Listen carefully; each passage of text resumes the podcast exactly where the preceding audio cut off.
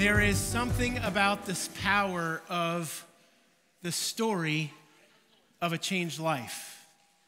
There's something about the power of a witness, as we were just singing about, the power of testimony, the power of Jesus to change a life. And when we preach on these things, what the scripture says about Jesus' power to change our lives, it, it becomes particularly poignant when we hear a testimony of that happening, right? So when we talk about restored marriages, and we do as we did a couple of Thanksgivings Eves ago, we share the story of a restored marriage that only Jesus could have restored. Or when we share about the power of Jesus to break the bonds of addiction, and then we share stories, testimonies of those who have experienced the bondage of addiction being broken in a way that only Jesus could do, it not only makes it more poignant, but also it does something else. If you're in the place where you're struggling with whatever those things are, it, it instills the smallest amount of hope.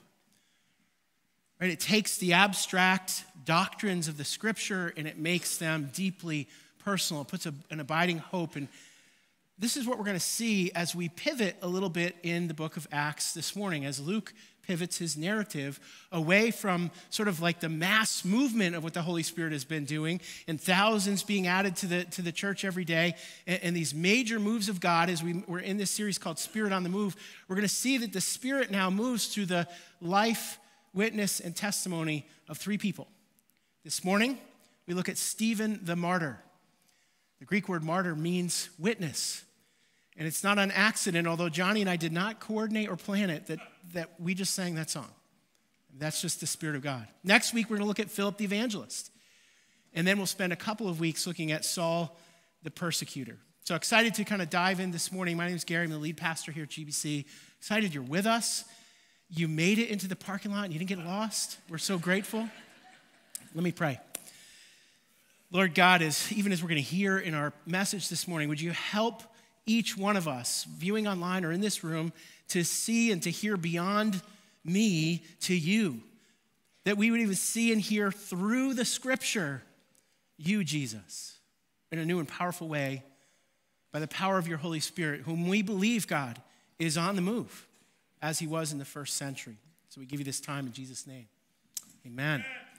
So we're going to look at three things. We're looking at Stephen this morning, and you're going to probably say, some of you, well, who on earth is Stephen? We're going to talk about Stephen's profile. Who is Stephen?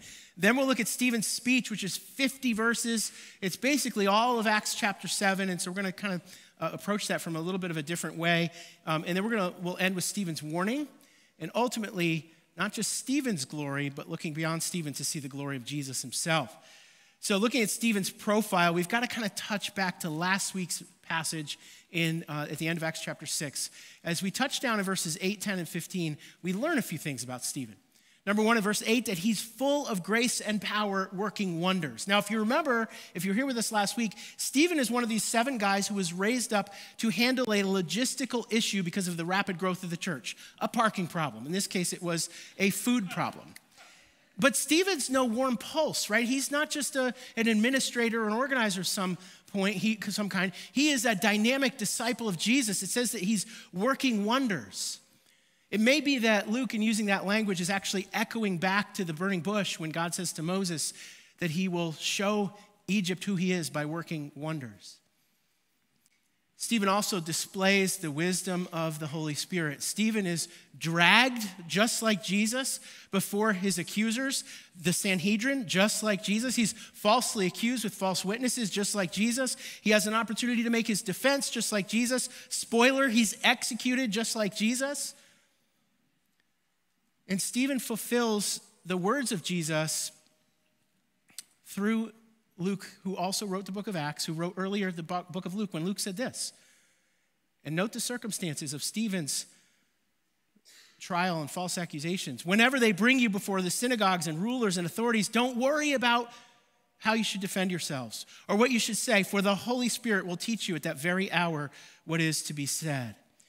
Stephen is a spirit filled guy, and he responds in the leading of the Holy Spirit. But Stephen is also one who commands the attention we see in verse 15 of chapter 6, and he has this angelic likeness about him. I, w- I would argue that for the rest of the text, we see that he actually has the bearing of his Lord, of Jesus himself. G. Campbell Morgan said this He said, Between Stephen and Jesus, there's a communion of nature, there's a communion of testimony, there's a communion of suffering, and finally, there was a communion of triumph, which is where we'll end this morning. So, when we talk about the Spirit on the move, we've seen through Acts thus far these major moves, but how does the Spirit of God move most powerfully in building Christ's kingdom? He does so through individuals who are sold out for the gospel of Jesus Christ, who are spirit led and who are spirit filled. And we've seen that down through human history, and it begins with Stephen, the martyr, the witness. If we go to the early Reformation, before uh, guys like John Calvin and Martin Luther and other more well known names, there were the pre reformers. John Wycliffe, whose passion was to translate the Bible, he was called the morning star of the Reformation because he was very early in this movement. His passion to translate the Word of God so that everyone could read it continues today through Wycliffe Bible translators and missionaries who go all over the world translating the Bible into, into indigenous languages began with Wycliffe himself. And Jan Hus, who came after, who was a, a, student of Wycliffe, Jan Hus was the first person to articulate to the church at the time salvation comes by faith in Jesus alone. We're justified, made right with God. So that when Martin Luther began to read Huss's writings and began to read Galatians and Romans, he said this of John Huss he said, We are all Hussites without knowing it. John Huss was also burned at the stake for these teachings, for these doctrines. John Wycliffe, while he died of a stroke, his bones were actually exhumed and burned with his writings, as if that would somehow, you know, deal with him in a different way. And then a little bit later, at the beginning of the 16th century, was William Tyndale. William Tyndale, known as God's outlaw, was often in exile, and his passion was to translate the scriptures into English, that the common English peasant could read the Bible. And eventually, in his lifetime, the English Bible, the first version of the English Bible, was smuggled back into England. And Tyndale paid as well with his, with his life. Today, Tyndale House Publishers, named after Tyndale and his legacy, publishes Bibles and Christian books bearing the name of this important reformer. Beginning with Stephen, down through human history, there have been those who've been willing to bear whatever it took to be martyrs, to be witnesses for the purity of the gospel of Jesus Christ. Now, I don't want to put anyone on a pedestal, but I will tell you that I've been encouraged by the life and witness of a young quarterback of the Houston Texans, CJ Stroud. If you've been following his story at all, he has had just an epic season with the Texans, and he begins every interview with first and foremost, I want to thank my Lord and Savior, Jesus Christ. And it's interesting how the media has become creative at cutting away or editing that out. And here's the thing this is our big point for today. We see in Stephen and all the way down through human history that the boldness of the Holy Spirit will always elevate one message Jesus and his cross, Jesus and redemption. The boldness of the Holy Spirit will always elevate one message. Well, back to Stephen. Stephen, as G. Campbell Morgan elaborates, as we've looked at, he has this bearing of the Lord. And so, just our first application question to, to wrestle with is something that I've wrestled with this week is do I bear likeness to Jesus, not in my knowledge of the Bible and other things, but in my countenance, in my bearing? What about in my courage and my willingness to tell people about Jesus or even to confront a brother or sister lovingly in sin?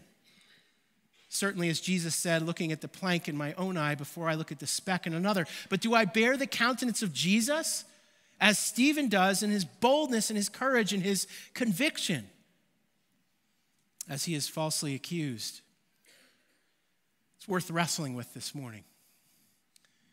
Well, that's Stephen's profile. Let's look at his speech. Now, Stephen's speech is long, so we're going to do something a little different. We're going to touch down in the text, and then I'll paraphrase a section, and we'll touch down the section, we'll kind of text, and we'll kind of, we'll kind of move our way through the passage in that manner.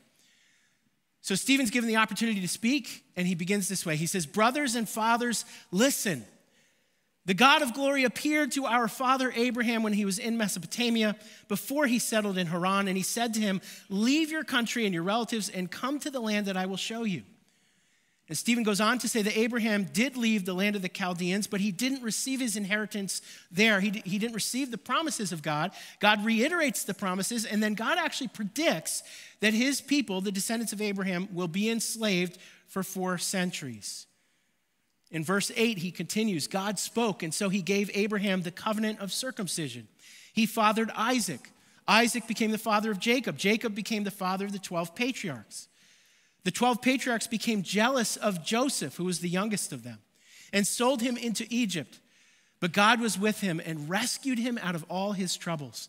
He gave him, that is Joseph, favor and wisdom in the sight of Pharaoh, the king of Egypt, who appointed him ruler over Egypt and over his whole household. Stephen goes on to recount verses 11 to 16 the famine in Egypt and that Jacob sends his sons back to, or to Egypt, where Joseph reveals himself to be their long lost brother, whom they assumed to be dead after they sold him into slavery. Stephen continues, verse 17. As the time was approaching to fulfill the promise that God had made to Abraham, the people flourished and multiplied in Egypt until a different king who didn't know Joseph ruled in Egypt. He dealt deceitfully with our race and oppressed our ancestors by making them abandon their infants outside so they wouldn't survive. At this time, Moses was born, and he was beautiful in God's sight. What a neat line in the scripture. Moses was beautiful in God's sight. He was cared for in his father's home for three months, and when he was put outside, Pharaoh's daughter adopted and raised him as her own son. And so Moses was educated in all the wisdom of the Egyptians and was powerful in speech and actions. Verse 23 to 30, Stephen recounts Moses taking action to try to deliver his people on his own and how he ends up fleeing Egypt from Midian. At the end of 40 years in Midian, God appears to Moses in a burning bush, a bush that is not consumed. And Stephen continues. He says, When Moses saw it, that is the bush, he was amazed at the sight as he was approaching to look at it, the voice of the Lord came I am the God of your fathers, your ancestors, the God of Abraham, of Isaac, and of Jacob. I have certainly seen the oppression of my people in Egypt. I have heard their groaning. I have come down to set them free. And now come, I will send you to Egypt. This Moses led them out and performed wonders and signs in the land of Egypt at the Red Sea and in the wilderness for 40 years. This is the Moses who said to the Israelites, God will raise up for you a prophet like me from among your brothers. From here, Stephen makes clear, particularly in verse 39 and following, that the forefathers of Israel fully reject Moses. And in fact, while he is gone receiving the law on Mount Sinai, they make a golden calf to which they bow down and to which they attribute their deliverance from Egypt. They fully betray the Lord in this act committing both spiritual adultery and idolatry.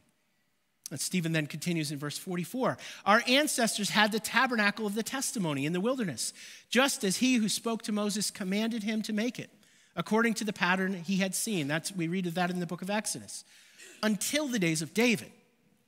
David found favor in God's sight and asked that he might provide a dwelling place, a temple for the God of Jacob. It was Solomon, rather, who built the house, but the Most High does not dwell in sanctuaries made with hands. As the prophet says, Heaven is my throne and the earth is my footstool. What sort of house will you build for me, says the Lord? Or what will my resting place be? Did not my hands make all these things? Now, at this point in Stephen's speech, he moves from recounting the history of Israel and the people's consistent rejection to his own contemporaries, to his present audience, those accusing him. Now, note that Stephen hasn't actually made any defense of himself.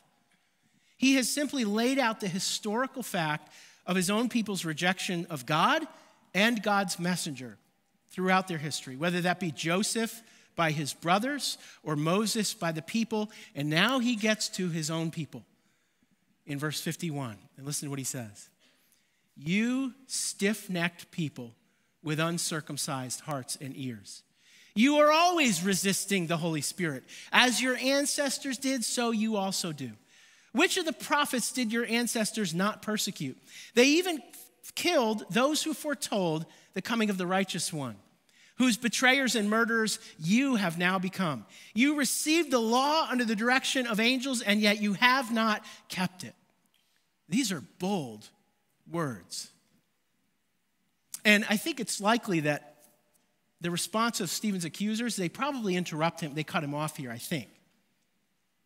They said, they respond this way When they heard these things, they were enraged and gnashed their teeth at him. Stephen, full of the Holy Spirit, gazed into heaven and he saw the glory of God and Jesus standing at the right hand of God. And he said, Look, I see the heavens open and the Son of Man standing at the right hand of God. They yelled at the top of their voices, covered their ears, and together they rushed against him. They dragged him out of the city, city and they began to stone him. And the witnesses laid their garments at the feet of a young man named Saul. We'll come back to Saul in a couple weeks. Notice there also is a sub theme throughout this passage of witnesses, angels, messengers. Stephen bears witness in a very bold way here. And, and it's fair to say this morning, okay, what on earth is going on here? There is a lot. I mean, if, if you're new to the Bible, we hit you with a lot this morning. You've just met Stephen. We're talking about the Apostle Paul. Now, Stephen goes through basically an entire Old Testament history of Israel with all of these names and places and so on and so forth. And actually, there's some scholarly conversation about um, some of the actual inaccuracies of the way that Stephen recounts the history of Israel here. He conflates certain events and details uh, about the early patriarchs. He telescopes to, to particular events. Why is he? Uh, why does he approach it this way?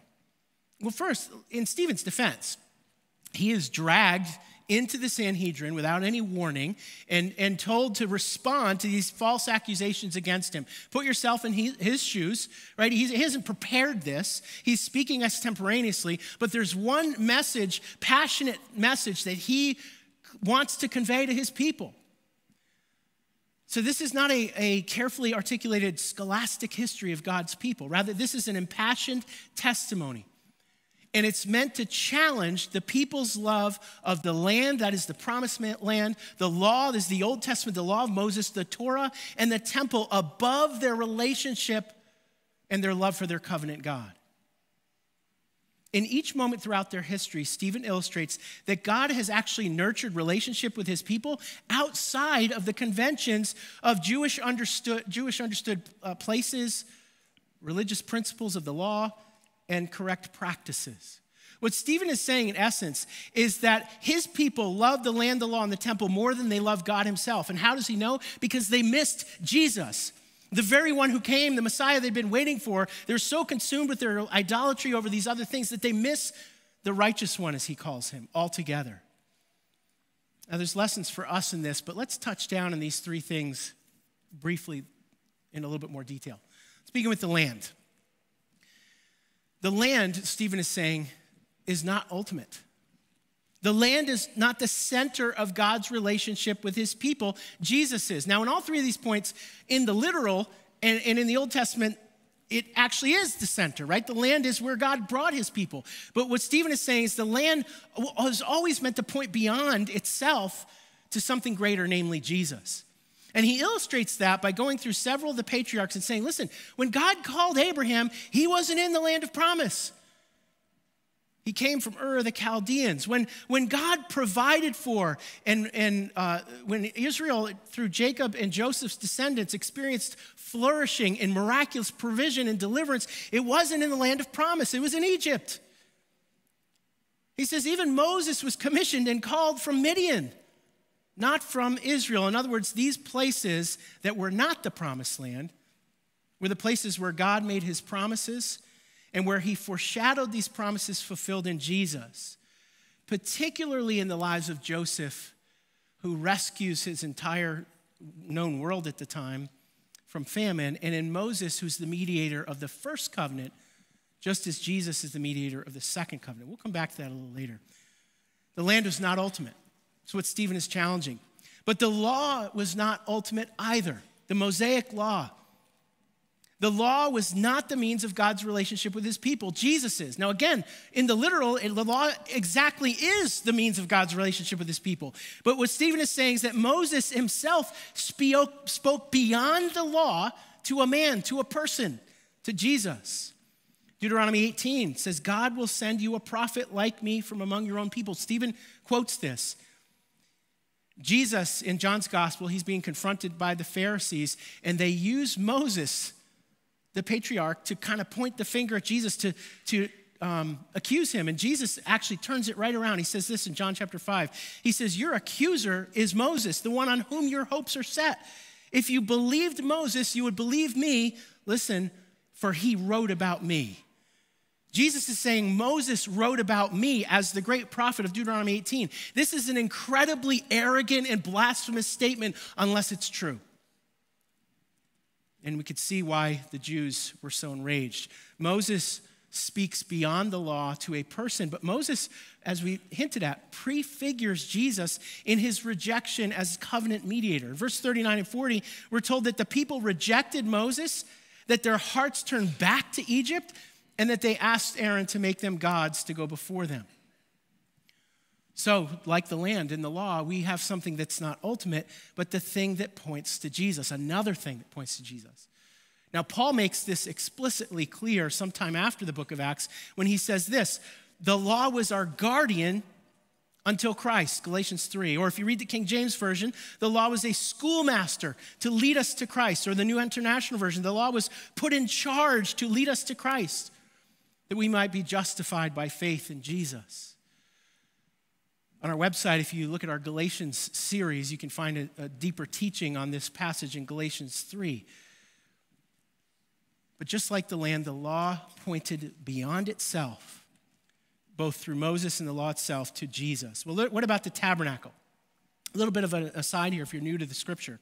The tabernacle was the, uh, the tent that dwelled in the middle of the camp of Israel that could be torn down, packed up, and moved with Israel as they wandered through the wilderness. When Israel finally gets their own, goes, gets to the promised land after some time, they build a permanent house, as it were, for God. They build a temple. Solomon builds a temple for the Lord. And so we'll use the terms temple and tabernacle inter, interchangeably. But what, what Stephen is saying is the temple's not ultimate. The temple is not the center of God's presence and power for his people. Ultimately, Jesus is. Again, in the literal in the Old Testament, the tabernacle, and specifically uh, the, the mercy seat on the top of the Ark of the Covenant, was the very central place of God meeting with his people. But again, it was meant to point beyond itself to Jesus. Christianity is a strange, strange religion if you measure it that way uh, uh, to other world religions. And it's because God ordained that he would reach down to us. John says in John chapter 1 that Jesus made his dwelling, he tabernacled among us. And, and so, if we understand Christian doctrine correctly, in Christianity, we do not have a priest Jesus is our high priest. We do not have a temple. Jesus is the temple. We do not bring sacrifices. Jesus is the sacrifice. That is completely unique in world religions. And all of these things, the land, the law, and the tabernacle, or the temple, point forward to Jesus. They are not ultimate. The other thing, Stephen says, is the temple was actually kind of a temporary concession that pointed beyond it to the house that, that God would build for David. When David says, when God says to David, No, you're not going to build a house temple for me, your son is, he then goes on to say, I'm going to build a house for you, meaning a family line, a forever rule, ultimately fulfilled in Jesus, the eternal Son of David.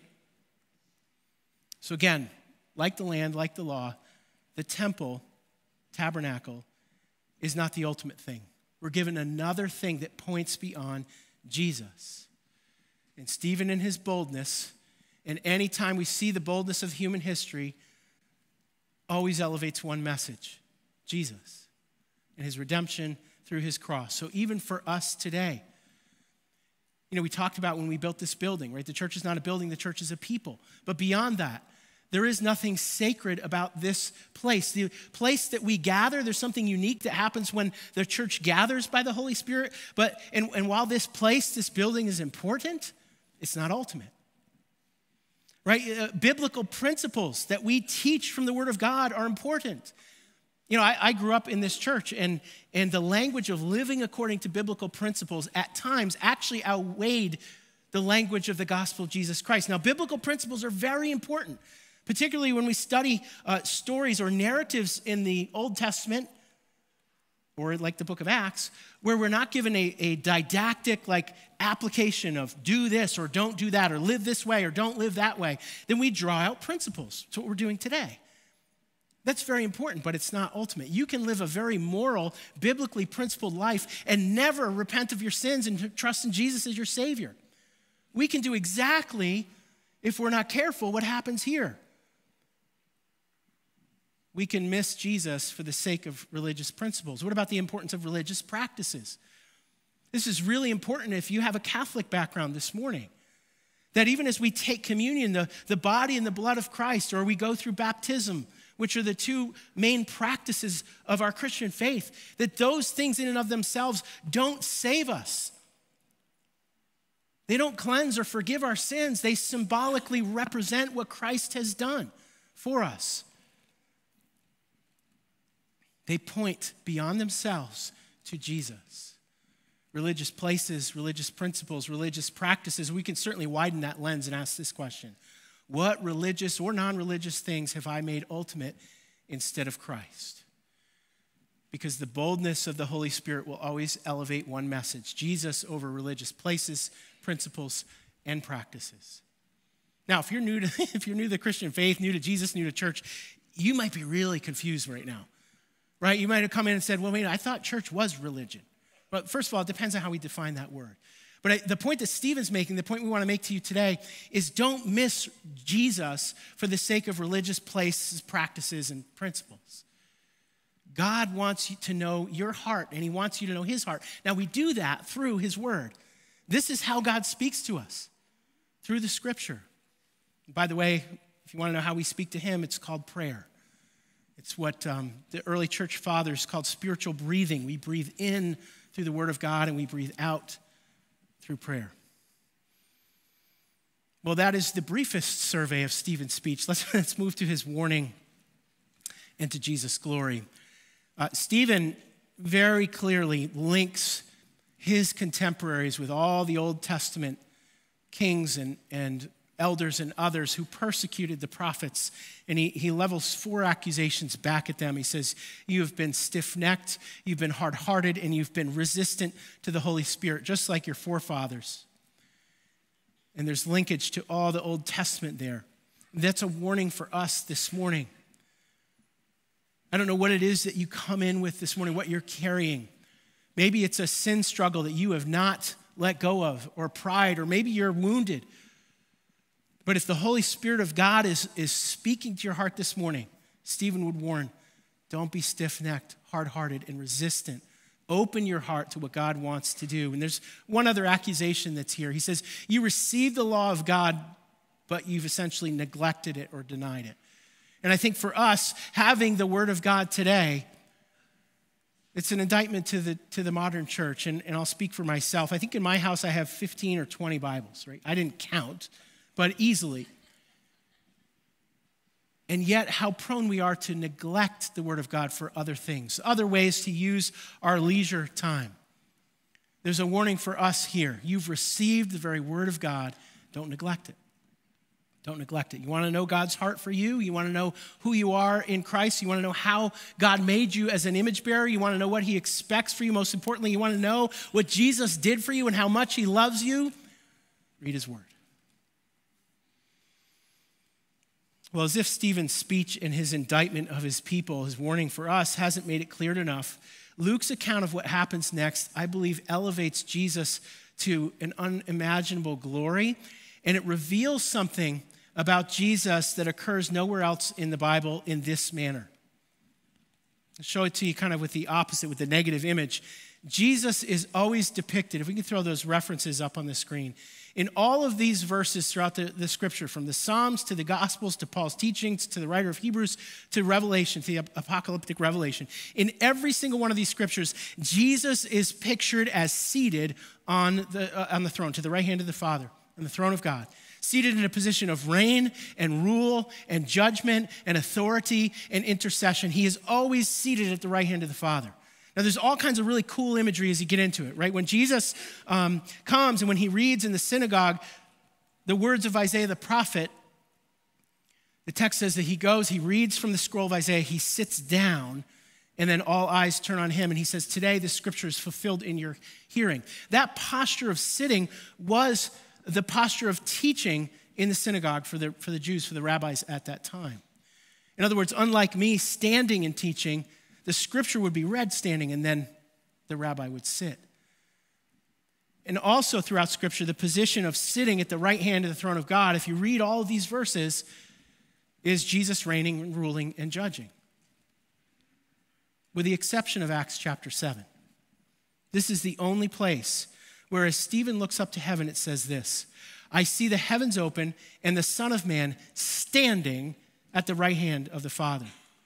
And I don't think that's incidental. I know in the New Testament, when we see something like this, it's not incidental, and I don't think it's over spiritualizing for us to look at the breadth of Scripture, of these uh, scriptures that you see on the screen this morning, and see that Jesus is always depicted as sitting in both the place of rule and judgment, and yes, intercession and advocacy for us, his followers. But at the time at which Stephen fulfills the promise of Luke chapter 12 that we read earlier, that when you are dragged before your accusers, the Holy Spirit will give you the words to say.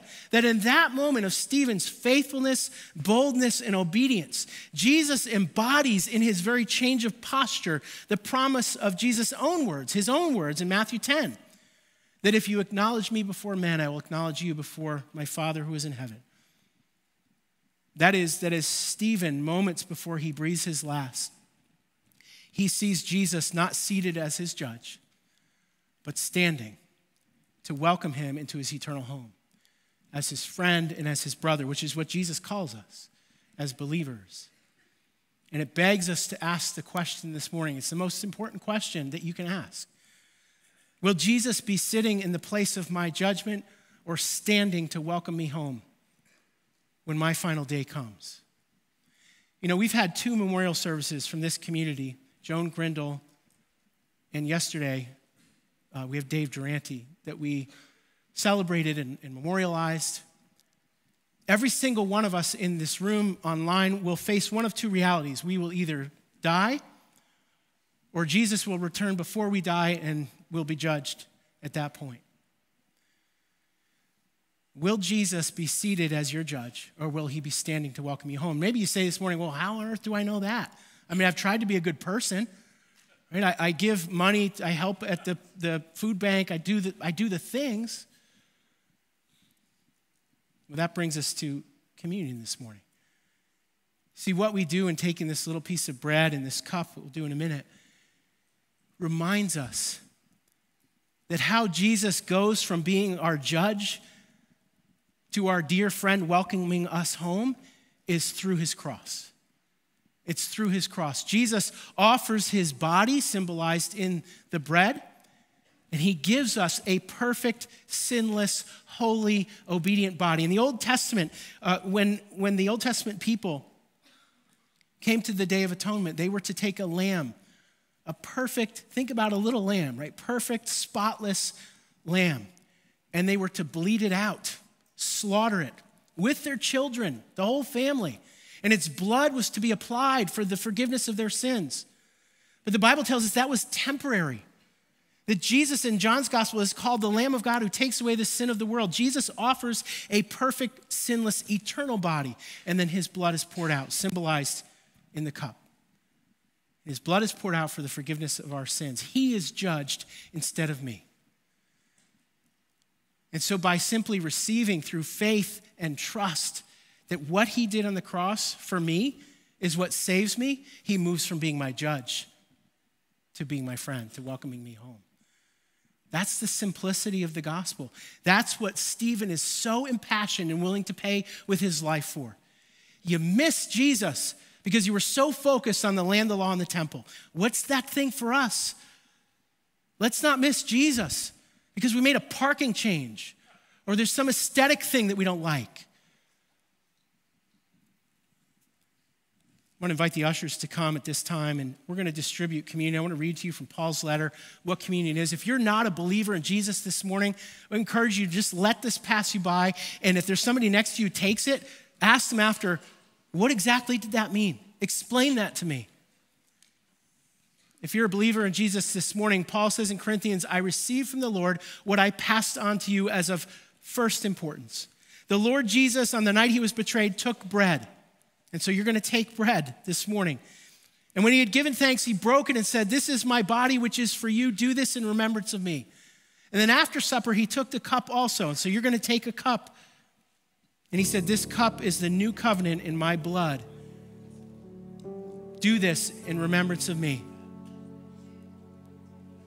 So I want you to take the bread, take the cup, and just take a few moments and say, Jesus, thank you. Help me to not miss you for the sake of other things, religious or, or not, that would distract me. In a few moments, after everyone has the bread and the cup, I'll give thanks for the bread. We'll take it. I'll give thanks for the cup and we'll take it. Take some time, be with the Lord. You know, as, as we grow, it takes longer for us to get this to you, right? But the silence is good. I know we're not comfortable with it, but it's good. Let's not neglect that time. Let's pray for the bread. Lord God, we just thank you for sending your son Jesus. Lord, we confess that sometimes we're like Stephen's accusers. We are so concerned about places or principles or practices, religious or not, that we miss you. Jesus, we thank you that you gave yourself for us. We take this bread as a symbolic reminder of what you've done. We pray in Jesus' name. Let's take the bread.